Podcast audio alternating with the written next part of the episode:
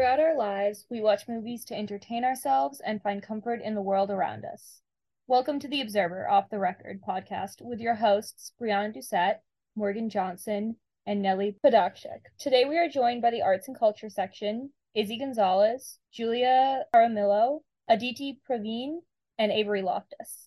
Thanks for joining us today, everyone. You guys each want to introduce yourselves and just a little bit about you and why you're in the Observer? I'm Isabella Gonzalez. I am the arts and culture uh, head editor. I'm a second semester senior, and I think arts and culture rules because we both cover Fordham Culture Campus events, and we also cover New York City events. And I think that's really freaking cool. My name is Avery, and I'm a second semester sophomore. And I'm into arts and culture because just like Izzy said, it's really everything. And I think you can be really creative with it and you can kind of personalize what you discuss and really follow your passions through this section. So that's why I love arts and culture and why I will always love arts and culture. My name is Aditi. I'm one of the assistant arts and culture editors. The reason I joined arts and culture is mostly because in like New York City, it's probably one of the most like interesting things to focus on. There's so many like niches you can delve into. So that's mostly why I'm really passionate about it. Hi, I'm Julia. I am a English major, second semester sophomore. I joined arts and culture similarly to the rest of the arts and culture crew, but I also really like just reading about like people's like reviews on like TV shows or movies. That's really really that's really fun to do and also review a movie and gush about it. So I love that. Okay, so our first question for everybody is what is your favorite comfort movie and why? I'm going to kick us off. And, you know, I'm going to say the Oscars just happened. And in honor of that just happening, I want to bring up my comfort movie, my favorite comfort movie, which is Spider Man Into the Spider Verse, which won the Best Animated Feature Oscar, believe in 2018. 2018 i want to say 2018 maybe 2019 one of those years you can fact check me later um but yeah i i'm my one of my fondest memories in freshman year of college actually is um when I would be like, you know, having one of those low freshman, you know, freshman first days, um, not really knowing who I am or what I'm doing in New York City you know, on a big campus with people I don't know. And I remember like I would remember like being in my dorm room in McKeon and I would just see like this giant sunset, like, you know, one of those really blazing pinks and oranges. Um, and I would play Into the Spider Verse when it used to be on Netflix, and now it's not on Netflix, and I'm very upset about that. Um, when it used to be on Netflix, I would play it every single night, and it just made me feel so inspired, and it made me honestly feel like Spider-Man. Made me feel like you know, yeah, made me feel like a spider person, like above the rest of the world. Um, trying to figure out who I am and what I'm doing, but hoping it's coming from a good place and good intentions. And I think like that Spider-Man quality is a good one to hold on to as you're, you know, going about your life. So that one always has a really strong place in my heart. I would have to agree with you, Isabella. I I love that movie. I, I think I I think when I first saw like the teaser trailer, I was like, this is gonna be a good movie. Cause I like the art style, like that would that's what really makes me like fall in love with an animated film. Is when the art style and the animation is good and like that it was like top tier for Spider Verse. I just love watching it again because it's just gorgeous to look at. Like I, I love the story too. Like the story is great and like the message as you mentioned. Um, but I think for me it was definitely just like how like pretty everything was and just how well it fit into the story too. So yeah, that was that. That's definitely like a comfort film for me. I also feel like this um Into the Spider Verse um it kind of like influenced a lot of other animated movies that came out with its art style because I feel like since then I feel like a lot of animated movies have kind of matched it or like television shows. Like off the bat I can think of like Kid Cudi's Netflix movie. I forget what it's called, but I feel like that one has a similar style. Um, the new Puss in Boots. Movie, I feel like that also has a similar style, and I think it kind of made people change their animation style from like the ones before. I don't have a animated movie to add to this discourse, nor have I seen Into the Spider-Verse, but I feel like I should because of how much Izzy speaks so highly of it. And that was I love that picture that you painted for us of the sunset. I've experienced many of those, but the movies that I mostly gravitated towards, um, especially when I, you know, had the freshman blues. But for some reason during the summer or like in the transition into like summer, it's August, you're kind of like nervous about life and where things are going because you're like, damn, did I even do anything um all summer except just like contemplate my existence. Um, I gravitate a lot towards screwball comedies. I just have a really old soul in that way. I'm all for that Hays Code, like separate beds comedy. like we're gonna imply things. Um, but my favorite screwball comedy of all time, I'm a journalism major.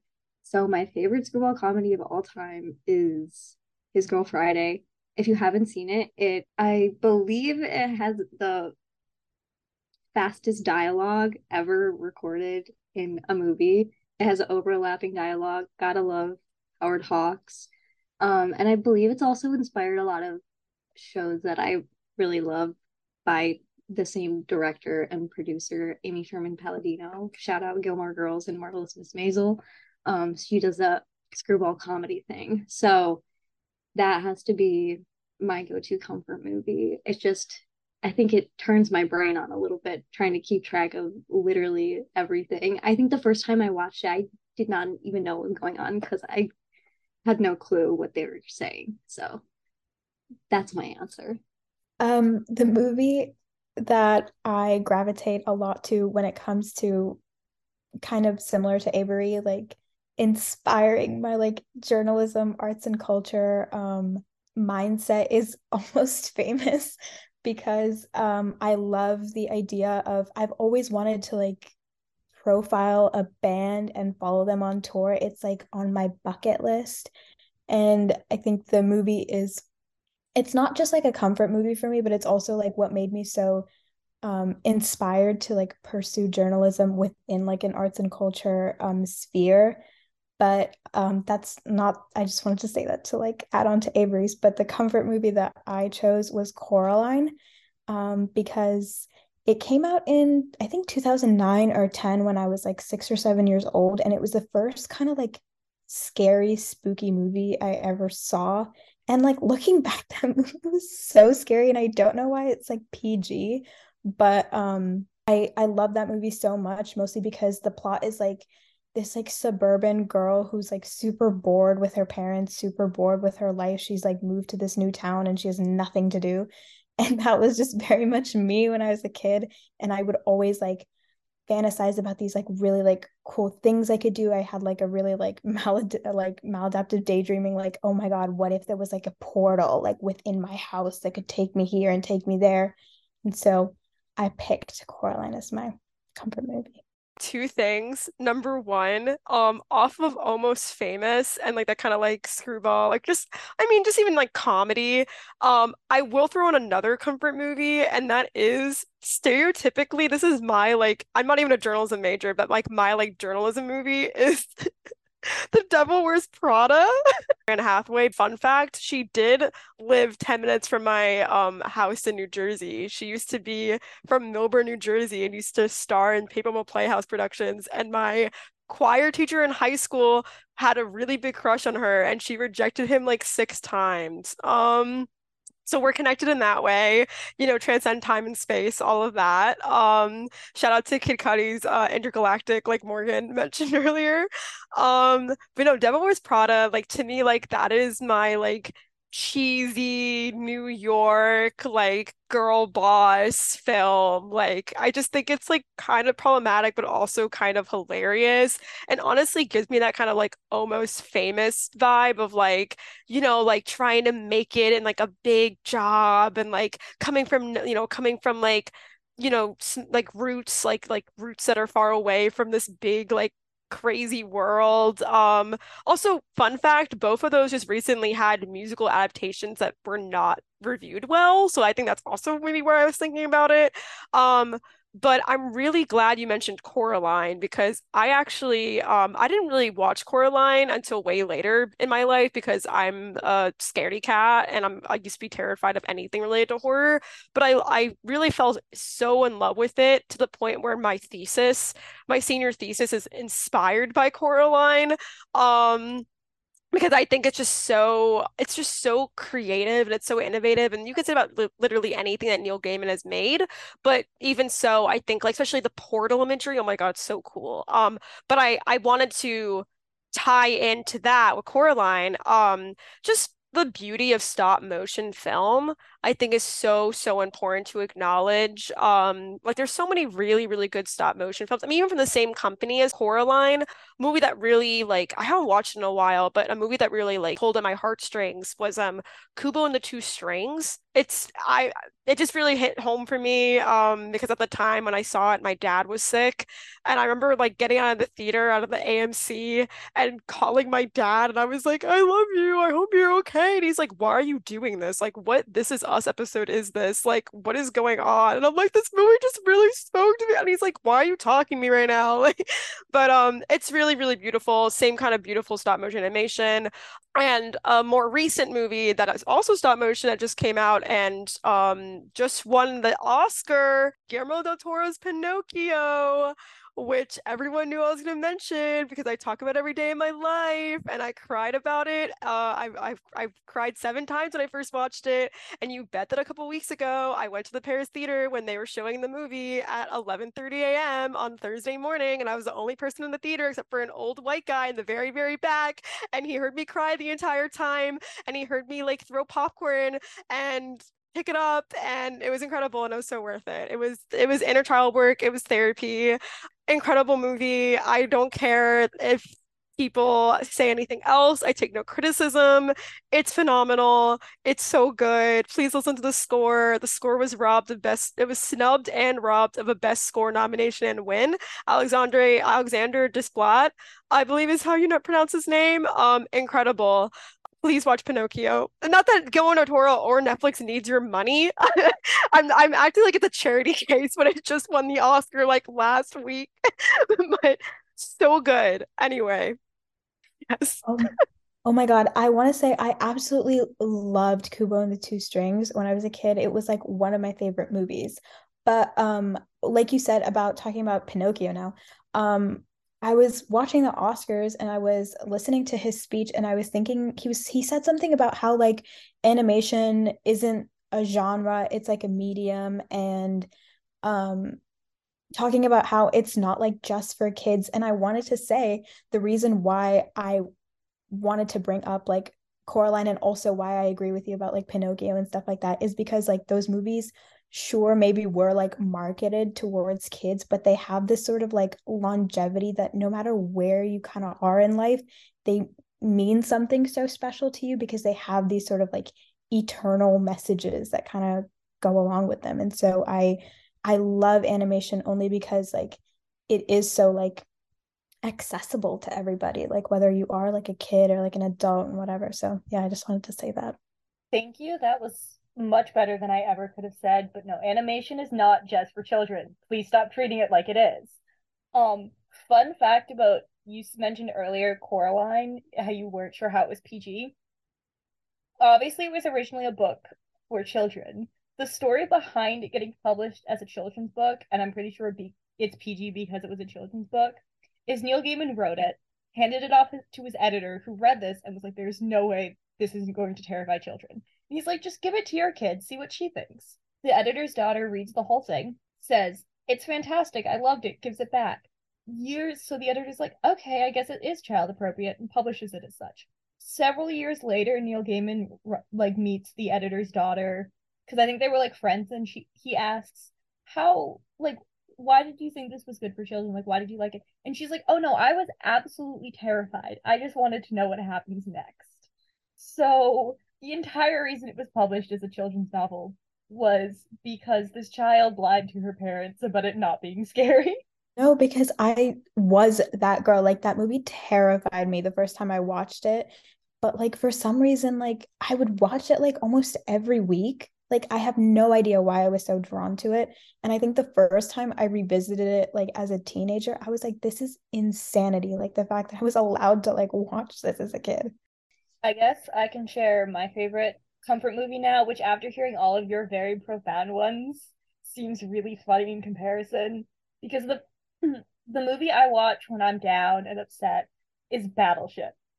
The 2012 movie that got nominated for like seven Razzies because it's not good objectively. It's most of those actors' worst roles. It's it's objectively a bad film. However, it is hysterical. It is so stupid that it's just fun to watch. And you know where the plot's going from like the minute you see it. You know exactly what culminating moments are going to happen because it's cliche. But there's something just so fun about watching it. And also, I just genuinely like seeing a bunch of explosions on screen. Doesn't matter if the movie's good or not. But no, that's my comfort movie. Even though it is definitely not getting nominated for any Oscars. I will say though, okay, there is merit to movies that are like not prestigious, like not artsy, like just are like fun, goofy, silly, bad movies. Um, this is okay, this might be controversial, but like that's how I feel a lot. Like I I have this thing that I do with my brother. Um, like we we just watch bad things together. Like we've seen I've seen every single episode of Riverdale since it premiered because my brother and I like watched and make fun of it from day one. And so all these people on TikTok now are like, wow, Riverdale's crazy. Like I'm watching it. Ooh, that's so quirky of me. I'm like, girl, I've been there since the beginning. Like you don't even know. You don't even know what the chat rooms are like. Um, but yeah, like we grew up like my brother like grew up watching all the Barbie movies with me. Like I we grew up watching all the Disney Channel original movies. Um, like, and this is like past the point where like in high school and college because I'm um neurotic and I love completing my little list of I've seen every single movie in this franchise. Like controversial opinion, I hate Avatar. I hate Avatar. The way my voice just shook. I hate Avatar. which one? You have to specify which one. Both of them. Wait, I gave wait, both wait. of them half stars Avatar, on my Letterboxd. Airbender or Avatar? Oh, James Cameron's Avatar. James okay, Cameron's Avatar. Say, Avatar. You gave me a heart attack. Oh my god! Oh my god! You no, we're talking about movies. Everyone, we're talking about movies right now. The la- uh, Avatar: The Last Airbender. I that's why I became a writer. Like that's why I'm a writer today. Anyway, this is not about Avatar: The Last Airbender. That could be a whole other episode. But um, I was gonna say that um a movie I just rewatched recently that has three stars on my Letterboxd. Uh, James James Cameron James Cameron Avatar movies both have half stars in my Letterboxd. So sorry, people who enjoy those movies, even though they're kind of just about genocide and are offensive to indigenous people. That's a whole other episode. Um, I just rewatched Disney Descendants. Um, and I don't know if it's a good movie. I don't, I honestly, at this point, when I was in high school when it first came out, I watched it so much, ironically, that now I might actually like it unironically to the point where I may or may not own a DVD copy of the movie um in my house. Um, I also own a weird like manga American comic adaptation of Descendants that I found in my closing Toys R Us in my in my your local New Jersey closing Toys R Us store. Um, but I, I've seen it so many times and I rewatched it recently and I was like, this is hilarious. Like this is honestly like it's not like it's not like High School Musical or Camp Rock where it's like, whoa, this is so iconic, this is so nostalgic, this is my childhood. I know these songs by heart. Wow. It's like it's not that. It's just wow, this is so crazy, but also like, and stupid, but also hilarious. Like, if I, there's a quote from the movie. I I'm known for knowing very obscure quotes of things. Um, but there's a quote that I used on my Letterboxd review of the Descendants. There's a scene where Prince Ben goes, he's like on in some love trance, love spell, and he goes, I could just sing your name, Mal, and it's hilarious. I don't know why. It makes me like crack up for like 12 minutes. So I wanted to throw that out there. Disney Channel original movies. I want to put that into the mix. like Descendants, I remember when that came out, a part of me was like, this is bad. It's like it's like a funny bad, but I bought the book. I read the book. I I watched the other two. Although I personally I think the first one is like the only like sort of good one, you know? They get like married at the end. That was so weird for me. I don't know. I, I kind of get where you're coming from with like this kind of really almost bad it's good movie. It's just like fun to watch. Like I love watching the Barbie movies. There's a nostalgia factor, but then also you look back and it's like this is so stupid. like this is so dumb. Thank you, Arts, for joining us on the podcast today to talk about comfort films. This was such a great time, and thank you to all our listeners for listening to this episode, and we will see you next time.